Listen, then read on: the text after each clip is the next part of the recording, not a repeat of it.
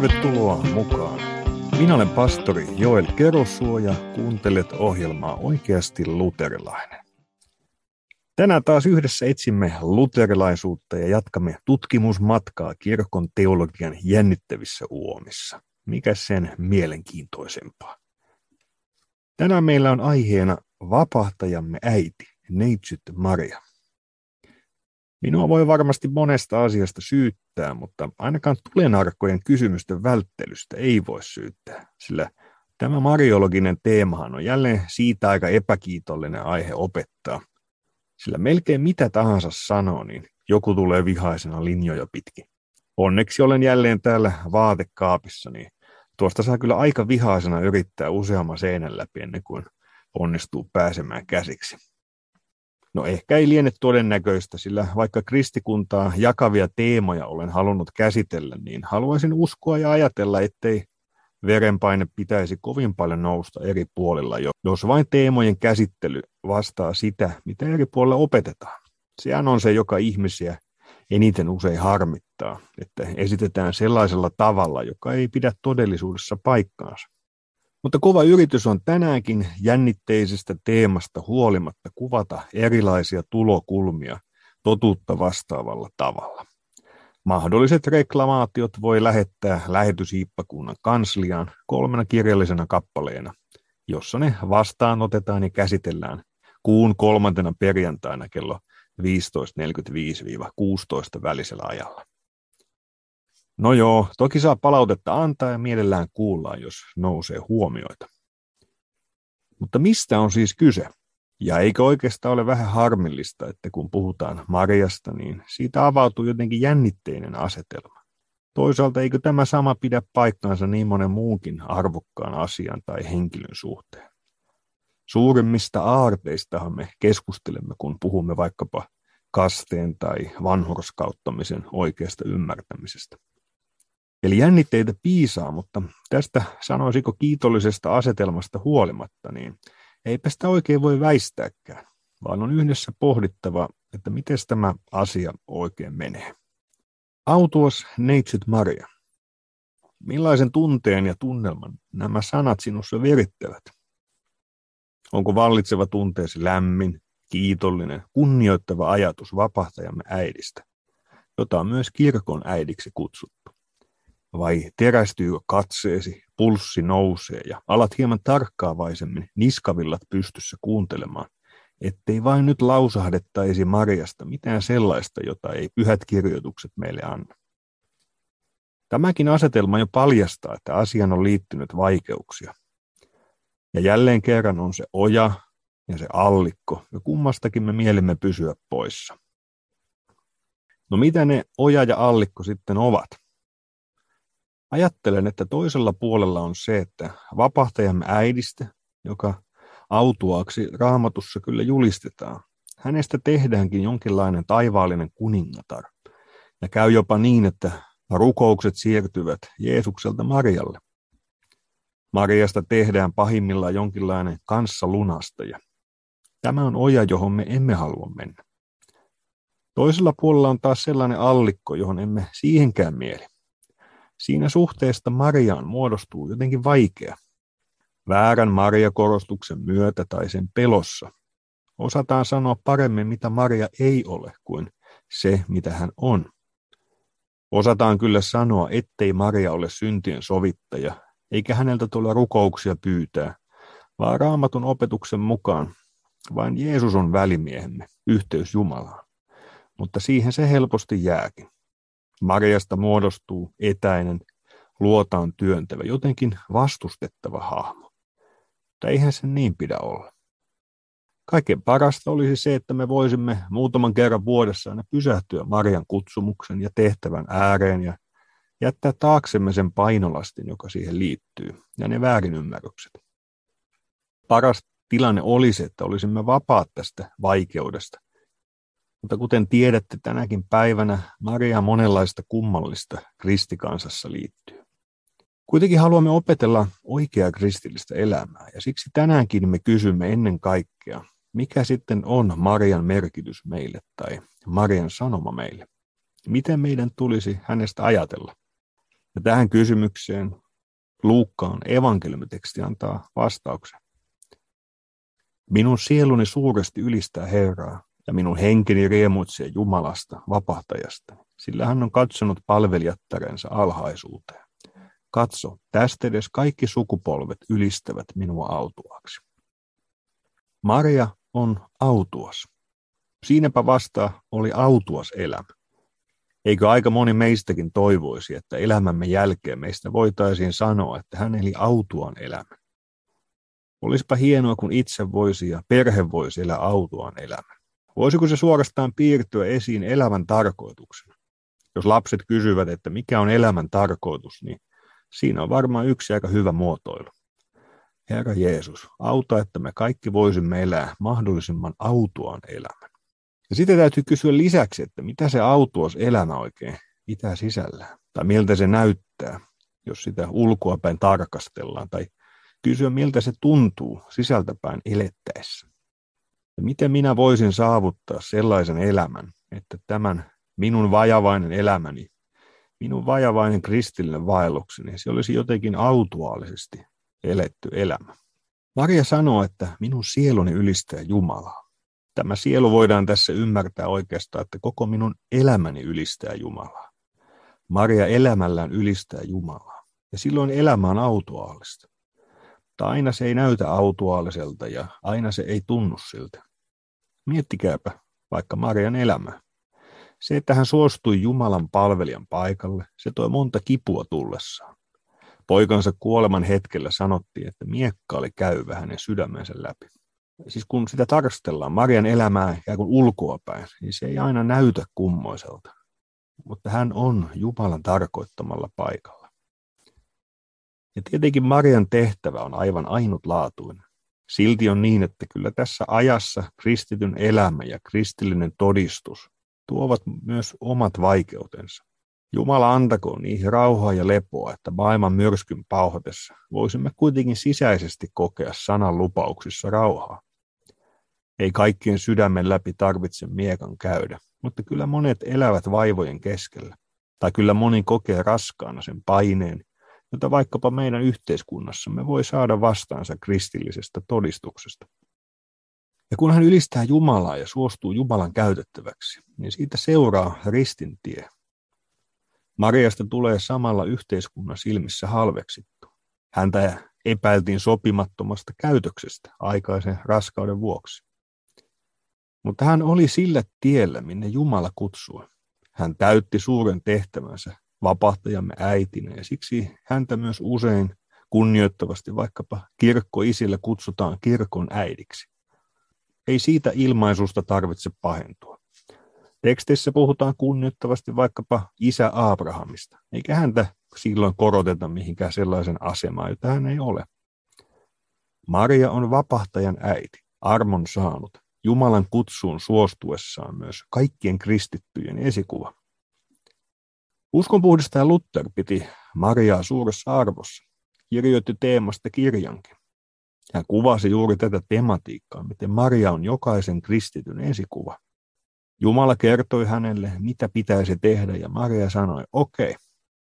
Eräänlainen vertailukohta on vanhasta testamentista Saara, kun hänelle Jumala sanoi, että sinä ihmeenomaisesti saat lapsen vanhoilla päivilläsi, niin hän nauroi, mikä on ihan ymmärrettävää. Marian kohdalla on vielä ihmeellisemmästä kysymys, koska hän on neitsyt. Mutta Maria sanoi, okei, minä uskon sinua. Siis hän uskoo Jumalan sanan, vaikka se tuntui käsittämättömältä. Ja niin hän on meille uskon esikuva. Joskus kuitenkin protestanttisuuden piirissä vierastetaan tätä kunnioitusta Marialle. Kun roomalaiskatoliset puhuvat liikaa, niin sitten varotaan ja vedetäänkin toiseen suuntaan allikkoon. Ja sitten me haluammekin luterilaisessa kirkossa kunnioittaa Mariaa ja siksi säännöllisesti kirkkovuodessa palataankin enkelin sanoihin Marialle. Joka vuosi tulee ainakin Marian päivänä, mutta yleensä myös muutamana muuna päivänä pysähdytään pohtimaan Marian merkitystä esikuvaa meille. Niin joskus sanotaan, että oletteko aivan unohtaneet Maria? No jostain roomalaisesta vinkkelistä se voi ehkä siltä näyttää, mutta äsken viittaamiini käytäntöihin liittyen en kyllä allekirjoita väittä, vaan se on aivan säännöllisesti kirkossa käytäviin teemoihin sisään kirjoitettu, että myös vapahtajan äidin rooliin palataan kirkkovuodessa säännöllisesti. Toki jos oletuksena on, että joka viikko pitäisi Mariasta saarnata ja rukouksissa muistaa, niin asia näyttää toisenlaiselta. Mutta silloin joudummekin taas palaamaan siihen, että on vaarana myös, että Marian rooli väärällä tavalla korostuu. Maria ei ole pelastaja. Hän itse ylistää Jumalaa pelastajana. Maria kuului tähän syntisen ihmiskuntaan, kuten me muutkin. Joten sen sijaan, että yrittäisimme kehitellä epäraamatullisia oppeja, saamme iloita siitä, kuinka Jumala valitsee syntisen ja käyttää häntä ihmeellisesti pelastustekonsa välikappaleen. Mutta onko oikeasti todellisuutta, että Mariaa korostetaan liikaa? Tai jos niin on, niin mitä se haittaa? Joku ehkä kysyy. Miksi se on ongelmallista? Ovatko monet uskonpuhdistuksen perilliset vain vähän turhan tiukkapipoja? Kuten viittasin, niin joskus ihan kuin varmuuden vuoksi roomalaisilta kalskahtavissa teemoissa vastustetaan jotakin kirkon asiaa silloinkin, kun ei olisi tarpeen. Näitä on syytä välttää. Mutta pahimmillaan väärä lähestymistapa vääristää uskon kokonaisuutta. Ongelmallisena pidän esimerkiksi sitä, jos Kristuksesta tehdään vain tällainen tiukka tuomari ja sitten Maria nähdään lempeänä puolesta puhujana. Jollakin tavalla ymmärrettävä kuva, mutta jotakin sellaista, jota raamattu ei meille kyllä anna. Samalla erilaisten Maria-juhlien määrä roomalaiskatolisessa ja ortodoksissa kirkossa hämmentää. No vaikkapa nyt ortodoksinen mariologia on kehittynyt kirkon historiassa hyvin vähäisen raamattuaineiston pohjalta.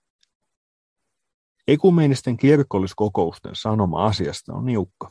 Maria mainitaan uskon tunnustuksissa, mutta millään tavalla uskon kohteen. Vuodesta 553 lähtien on puhuttu ainaisesta neitsyestä, mutta senkään kohdalla ei oikeastaan tarkemmin määritelty, millainen neitsyys tarkemmin ottaen on kyseessä. Kyllä esimerkiksi Serafimkin Mariaa käsittelevässä kirjassaan toteaa, että asiassa on, nyt tarkka lainaus, tietty tulkinnallinen avaruus, jota on kaiketi syytä kunnioittaa. Raamattuaineistokin on hänen mukaansa vähäinen. Neitseenä raskaaksi tullut juutalainen, jota kaikki sukupolvet ylistävät autuaksi. Siinä kaikki. Kirkon isien ensimmäinen sukupolvi, apostoliset isät, eivät juuri mainitse Mariaa. Myöhemmin löytyy erilaisia apokryppikirjoja, siis sellaisia, joita ei ole pidetty aitoina apostolisina ja joiden sisällöstä ja alkuperästä ei ole varmuutta. Kuitenkin ortodoksinen mariologia on hyvin pitkälti rakentunut tällaisten lähteiden varaan. Erityisesti Jaakobin protoevankeliumin vaikutus on ollut idässä laaja. Se ei ole ollut missään vaiheessa kanoninen kirja, mutta kuitenkin vaikuttanut liturgiaan. Tekstiä onkin usein käsitelty eräissä suhteissa ikään kuin se olisi kanoninen. Siitä on ammennettu sisältöjä Jumalan palveluselämään ja ikonografiaan. Ja sikäli se on ollut ortodoksille huomattavasti merkittävämpi kuin monet raamatun kirjat. Lännessä kirja menetti merkityksensä lopullisesti 490-luvulla, kun paavillinen julistus määritteli sen epäluotettavaksi. Ja kysymykseksi jääkin, millainen huomio kirjalle on annettava. Kuitenkin kun se suoraan esittää asioita eri tavalla evankeliumien kanssa, niin täytyy olla varsin kriittinen. Omasta näkökulmasta tuntuu oudolta, että toisaalta todetaan kirjan sisältävä melko omituistakin materiaalia, esimerkiksi kertomus Salomen käden palamisesta Maria koskettaessa.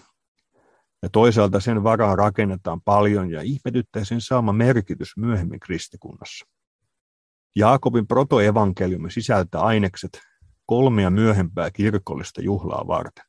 Marian sikiäminen, Marian syntymä ja Marian temppelin käyminen. Taustalla on myös nähtävissä toisinaan Hieronyymuksen valitettava käännösvirhe. Hän käänsi ensimmäisen Mooseksen kirjan kohdan, että nainen on rikkova käärmeen pään, joka ohjasi tulkintaa toisinaan vielä varsin pitkään väärille urille. Nyt esimerkiksi ortodoksinen ajattelu tuntuu opettavan, että oppi Mariasta on kuin vähitellen syntynyt asia, joka kulkee koko ajan eteenpäin. Luterilaista kysyjää hämmentää, kuinka vähän käydään vuoropuhelua raamatun kaanonin kanssa ja apostolisten isien kanssa, joihin opetuksen kuitenkin tulisi jotenkin olla linjassa. Ortodokset kuitenkin tunnustavat, kuinka isien tekstit ovat toisinaan varsin ristiriitaisia. Marian voimakas kunnioitus vaikuttaa olleen varhaiskirkossa normaalia, joka on hyvä tuoda esiin myös nykykristityille.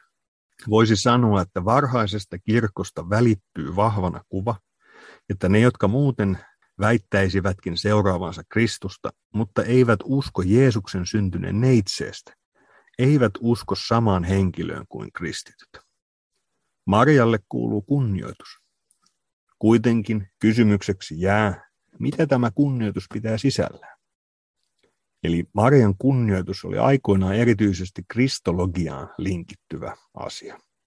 Nyt osalla kirkkoisista Maria on menossa naimisiin normaalisti ennen enkelin ilmestymistä. Osalla hän on mennyt jo varhain temppeliin. Osalla hän taas Jeesuksen syntymän jälkeen aloittaa normaalin avioelämän.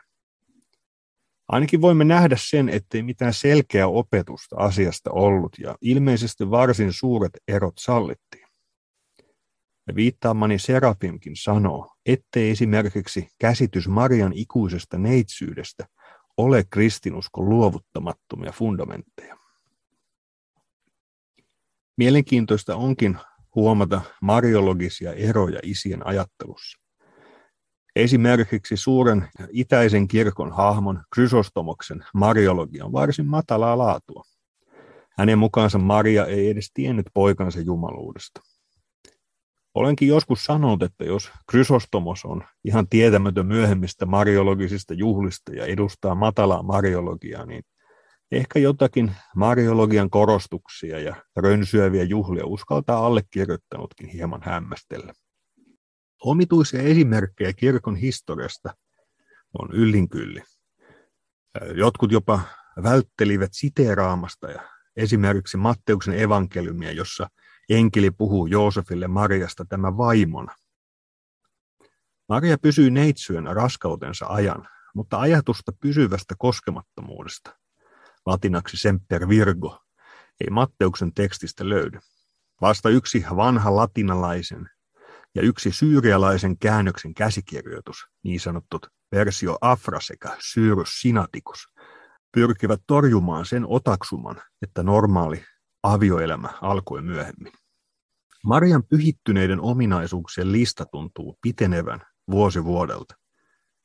Myöhemmin kirkkohistoriassa joku tietää sanoa, että Maria nukkui vain välttämättömän määrän ja silloinkin hänen henkensä valvoo läpikäydä lukemaansa.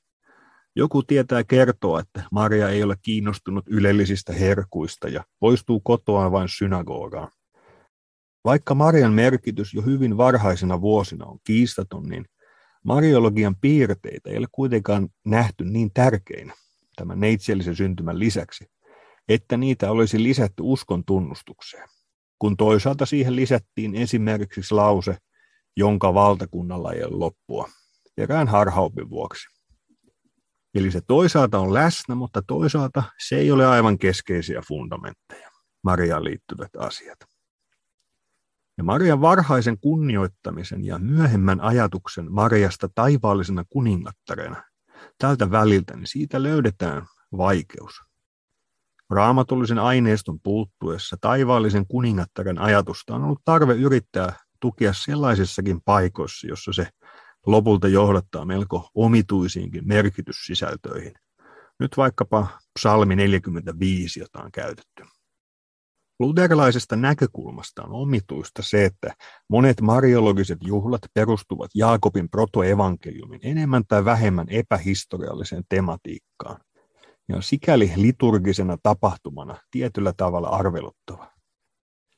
Mariologisia juhlia on yritetty yhdistää myös raamatullisiin teksteihin, mutta luterilaisesta näkökulmasta perustelut tuntuvat kovin kovin huterilta. Ehkä asiassa näkyy se, kuinka muun muassa eräs ortodoksi pappi toteaa artikkelissaan, ettei eksegetiikalla ole ortodoksiselle kirkolle mitään annettavaa.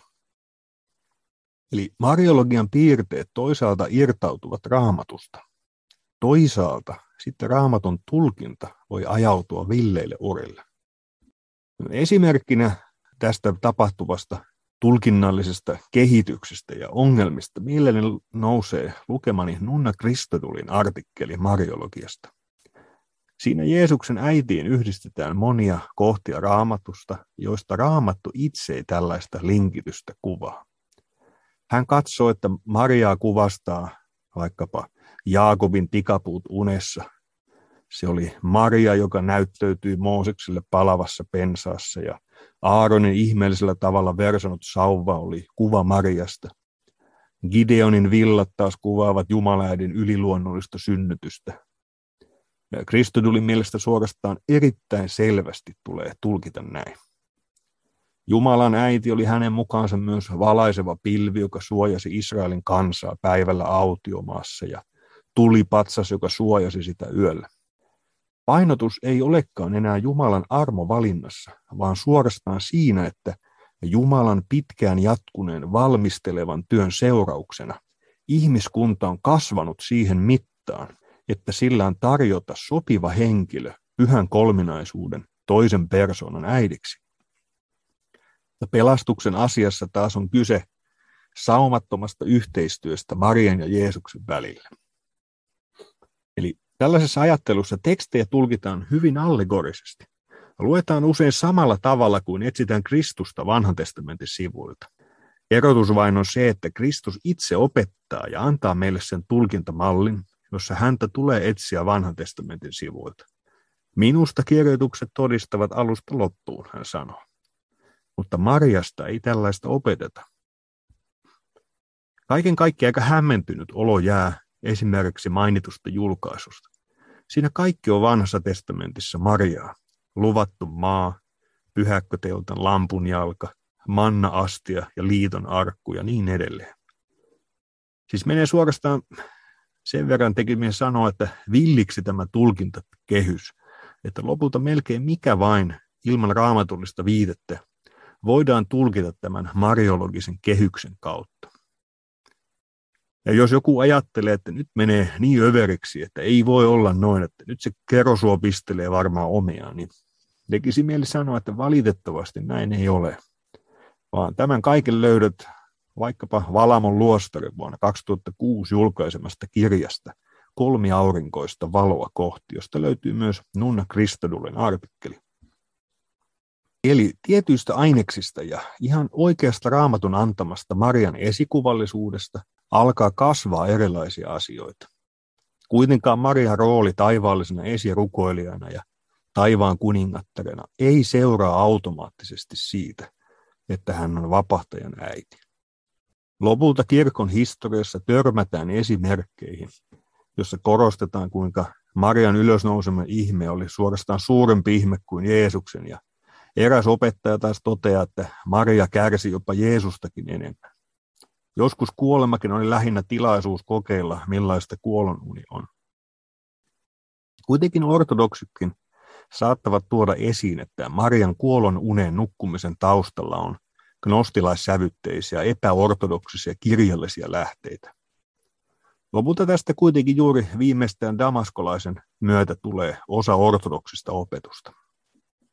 Eli mariologiastakin näemme selvästi, että siinä ei voi paeta sellaiseen isät ovat selittäneet asiaa oikein lauseen taakse. Sillä isät ovat puhuneet monessa kohtaa asiasta hyvin ristiriitaisesti.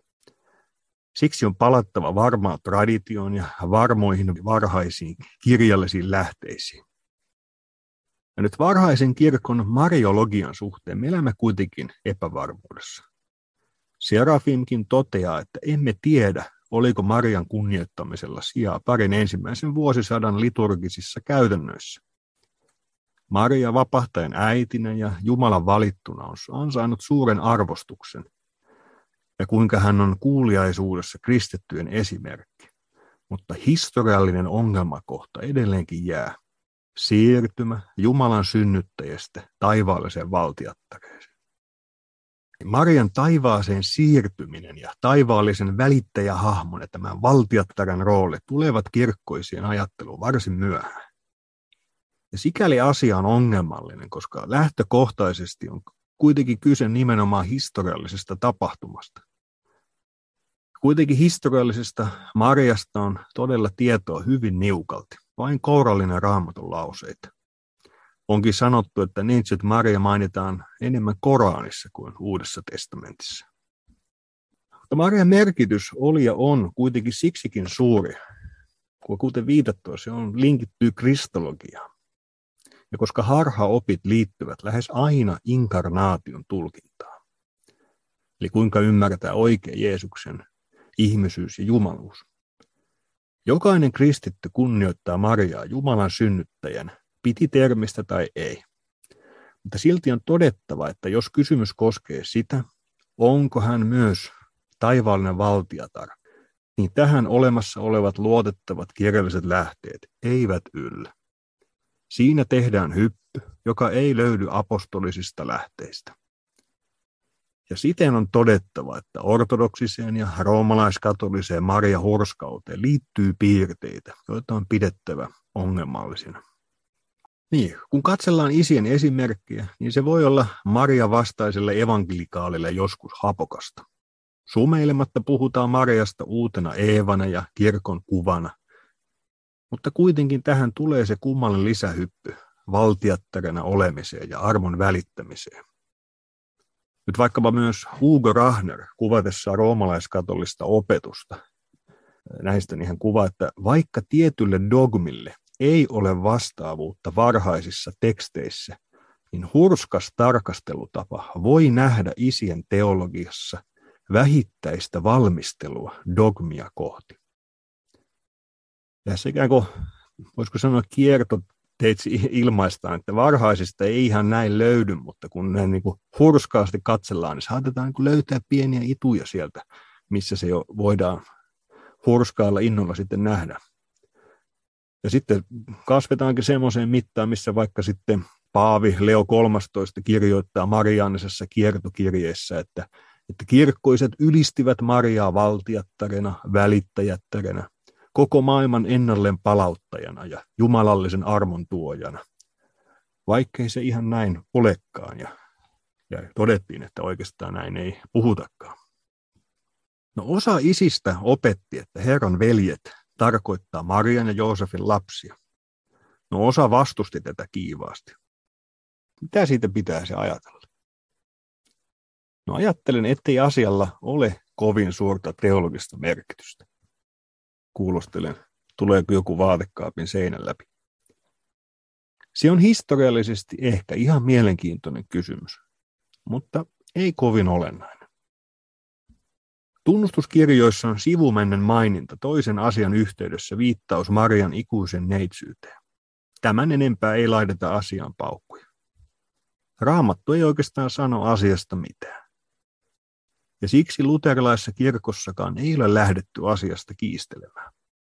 Nähdäkseni molempia näkökulmia tulee esiin luterilaisessa opetuksessa. Marian ikuisen neitsyyden kannalla oikeastaan se pääargumentti on se, kun Jeesus ristiltä sanoi Johannekselle, että poika katso äitisi ja äiti katso poikasi. Tämä viittaisi siihen, että Jeesus ikään kuin asettaa Johanneksen huolehtimaan äidistään ja viittaisi siihen, ettei ollut muita sisaruksia ja siksi Johannes huolehtii. No se vasta-argumentti on tietysti se, että tässä on nyt kyllä aika monta oletusta. Ja että tässä vaiheessa Jeesuksen sisarukset eivät uskoneet Jeesukseen, tai siis uskoneet, että hän on se, joka sanoo olevansa. Ja siksi Jeesus haluaisi Marian olevan kristillisen seurakunnan yhteydessä. No meillä on tiettyjä tällaisia protoevankeliumeita, joissa ajatus tulee esiin, mutta osittain aika kummallisiakin tekstejä, joiden historiallinen luodettavuus ja ajankohta on hyvin epävarmaa. Ja siellä esiintyy myös tällainen ajatus, että Joosef olisi ollut vanhempi kaveri jolla olisi ollut vanhempia lapsia, ja sit, siten hän olisi lähinnä tällainen Marian suojelija. Ja tämä ajatus on jäänyt elämään kirkkoon ja alkanut sitten kasvaa omaa elämäänsä. Ehkä yksinkertaisuudessa voisi sanoa, että on hankala nähdä asialla mitään erityistä hengellistä merkitystä. Neitsistä syntyminen on teologisesti tärkeä asia, se on selvä juttu. Ja siihen uskon tunnustuksessakin viitataan. Mutta millaista oli Joosefin ja Marian avioelämä Jeesuksen syntymän jälkeen? niin hankala nähdä, että se olisi uskonopillisesti tai hengellisesti jotenkin merkityksellistä. Tai jos se olisi suuntaan tai toiseen, niin miten se vaikuttaisi kristillisen elämään? Eli oli niin tai näin, niin minun on hankala saada kiinni sen merkityksestä kirkon uskon kannalta. Varhaiskirkon ristiriida voi nähdä hyvin myös esimerkiksi kysymyksessä Marian kivuissa synnytykseen liittyen. Toiselle kivuttomuus oli osoitus Marian saamasta armosta ja osoitus Marian merkityksestä. Toisille taas Marian kokemien kipujen kautta hänen merkityksensä kasvaa ja hän tietyllä tavalla pyhittää kivun. Tässä asiassa isien tulkinnat ovat jälleen hyvin hyvin ristissä. Toiset korostivat synnytyksen ihmeellisyyttä ja kivuttomuutta. Toiset ylensivät ihmiskivun pyhäksi asiaksi.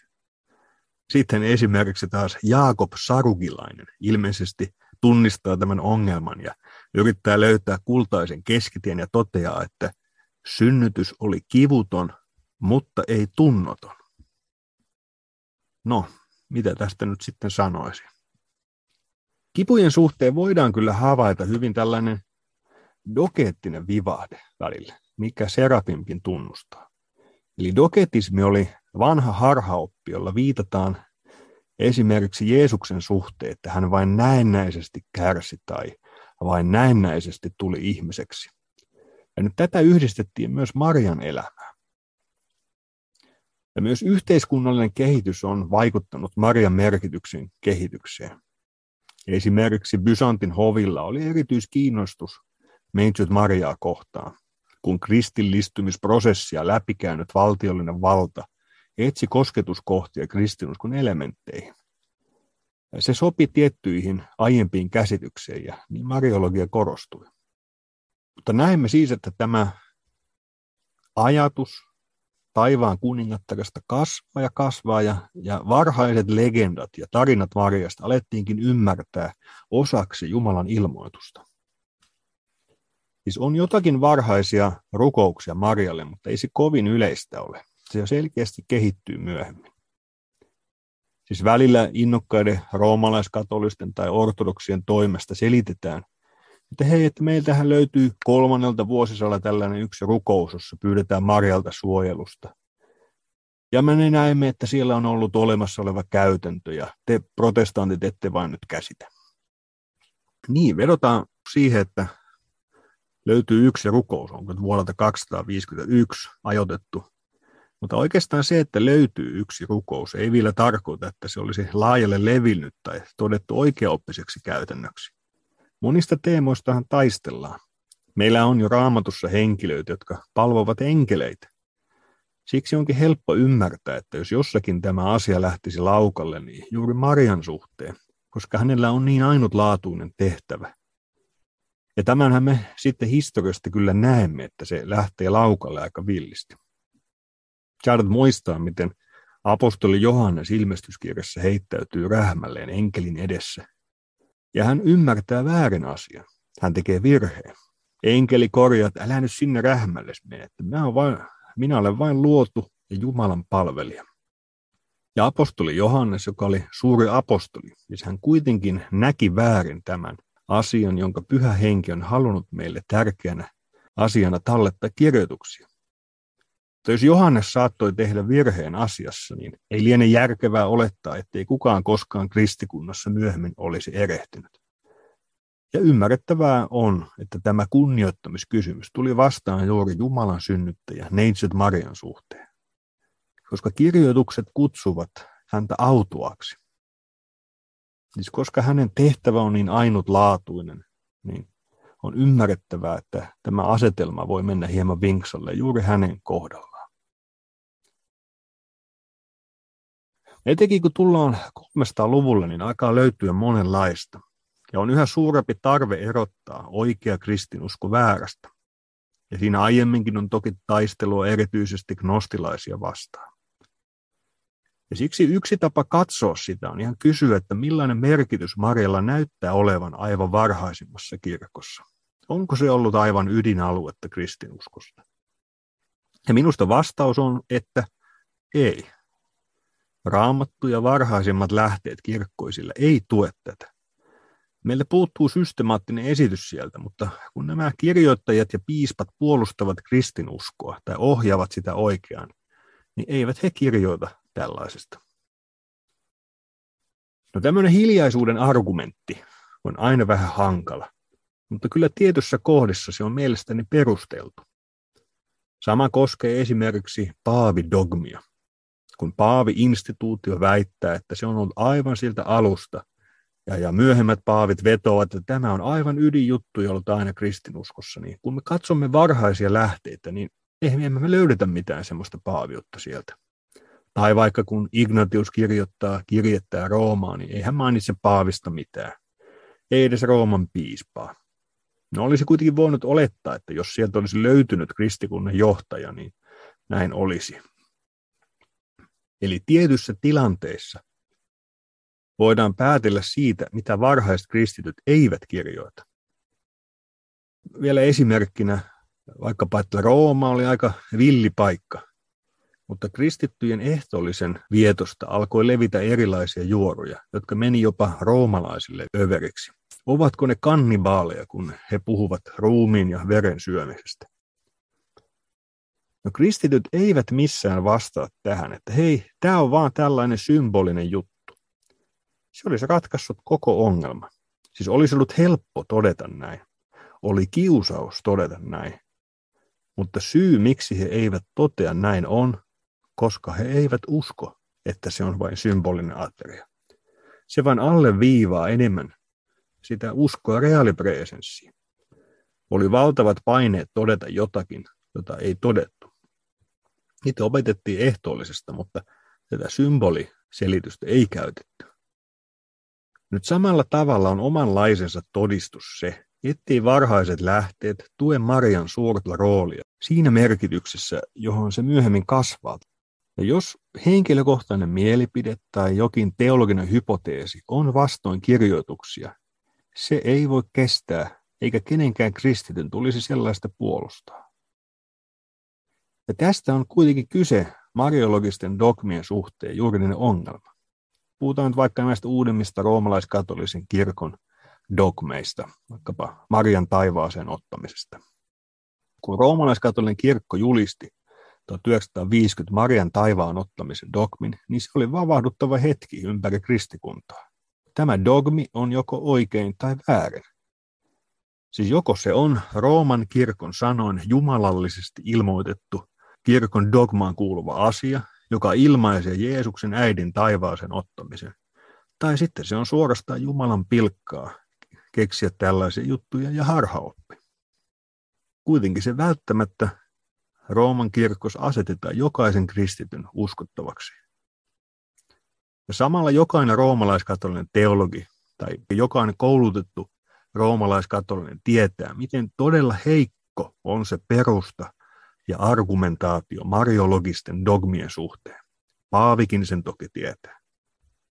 Siis voisi sanoa Marian taivaaseen ottamisesta, että koskaan ei ole mitään dogmia määritelty ja perusteltu heikommilla raamatullisilla perusteilla. Oikeastaan on niin, ettei suoranaisesti asiaa voi perustella millään raamatun jakeella.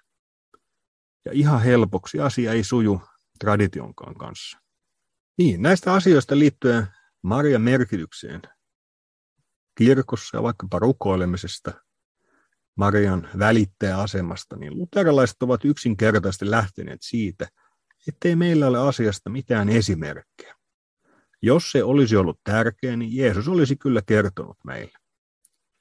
Tämä oli myös tulokulmana, kun luterilaiset professorit ja Konstantinopolin patriarkka kävivät kirjeenvaihtoa aikoinaan. Luterilaisten tiivistys oli juuri se, että Jumalan synnyttäjä Mariaa kyllä kunnioitetaan, mutta jos vapahtaja olisi halunnut, että häntä kunnioitetaan Marian kautta, apostolit olisivat varmasti jättäneet jonkun käskyn tehdä niin, tai edes esimerkin kirjeissä. Mutta kun ei. Sen sijaan joidenkin isien teksteihin on sekaantunut hieman vieraita elementtejä. Pyhissä kirjoituksissa rukoukset ovat aina osoitettu Jumalalle. Ja erikoiselta tuntuu se kehitys, kuinka rukoukset aina vain enemmän ja enemmän osoitettiin Marjalle ja muille pyhille, eikä Jumalalle. Oppineet roomalaiskatoliset saattavat käytäntöä puolustaessaan sanoa, että Maria vie meidät Jeesuksen luo. Mutta todellisuudessa vaikuttaa siltä, että Marian korostunut rooli vie hengellisessä elämässä sijaa Jeesukselta. Roomalaiskatolisessa hurskaudessa itsensä lasketaankin Marian käsiin ja pyydetään, että Maria pelastaisi. Voi käydä niin, että Jeesuksesta tulee vihainen synnin rankaisija ja Mariasta puolustaja. Mariasta tulee pahimmillaan kanssa lunastaja. Ja Mariaan liitetään ominaisuuksia ja asioita, jotka Raamattu opettaa olevan Jeesuksella. Jeesuksella on ihmeellinen syntymä, nyt Mariallakin. Jeesus syntyy ilman syntiä, Maria syntyi ilman syntiä. Jeesus eli täydellisen elämän, nyt Mariakin eli täydellisen elämän. Jeesus nousi ylös taivaisiin, ja nyt sanotaan Mariankin nousseen. Jeesus on lunastaja ja välittäjä, ja nyt Marian kanssa lunastaja ja välittäjä. Mutta vain toisen kohdalla raamattu todella opettaa näitä asioita. Tätä kasvua historiassa tapahtuu. Joku opettaa, että Marian äidin tuska ei liittynyt vain hänen poikaansa, vaan hän murehti myös ihmisten syntien tähden ja rukoilee pojaltaan heille sovitusta. Ja siihen tulee juuri se vivahde, että Kristus esitetään juuri ankarana tuomarina ja hän armollisena välittäjänä ja taustalle. Mariasta tuleekin syntisten ystävä ja syntisten puolustaja. Eli homma vähän vinksahtaa. Eli meidän tulee kunnioittaa Mariaa ja saarnata hänestä, pitää häntä arvossa, mutta samalla voimme nähdä, että todellisuudessa epäraamatulliset dogmat vain vievät huomiotamme Jeesuksesta ja liittyvät Mariaan kummallisia legendoja. Niin, eli nyt olemme yhdessä tehneet sen nopean matkan tutustumaan autuaaseen Mariaan liittyvään aineistoon. Ja mitä olisi hänestä luterilaisena hyvä ajatella? Ja jos voisimme sen muistaa, että haluamme välttää niin ojan kuin allikon ja kulkea sitä tietä, jossa autuas Maria saa olla kaikkien kristittyjen esikuvana, niin uskon heittäytymisessä, Jumalan turvaamisessa ja myös teologian suhteen, niin kuin hän Kaanaan häissä sanoo, että mitä Jeesus sanookin, niin se tehkää. Mikä erinomainen teologia ja lausunto. Siksi Marian kanssa Jeesuksen sanojen varaan Jumalan suuri armotekoihin turvaaminen kristittyinä, siihen me haluamme tänäänkin yhdessä jäädä. Näitä teemoja, niiden käsittelyä jatkamme jälleen seuraavassa jaksossa. Siihen saakka, moi moi!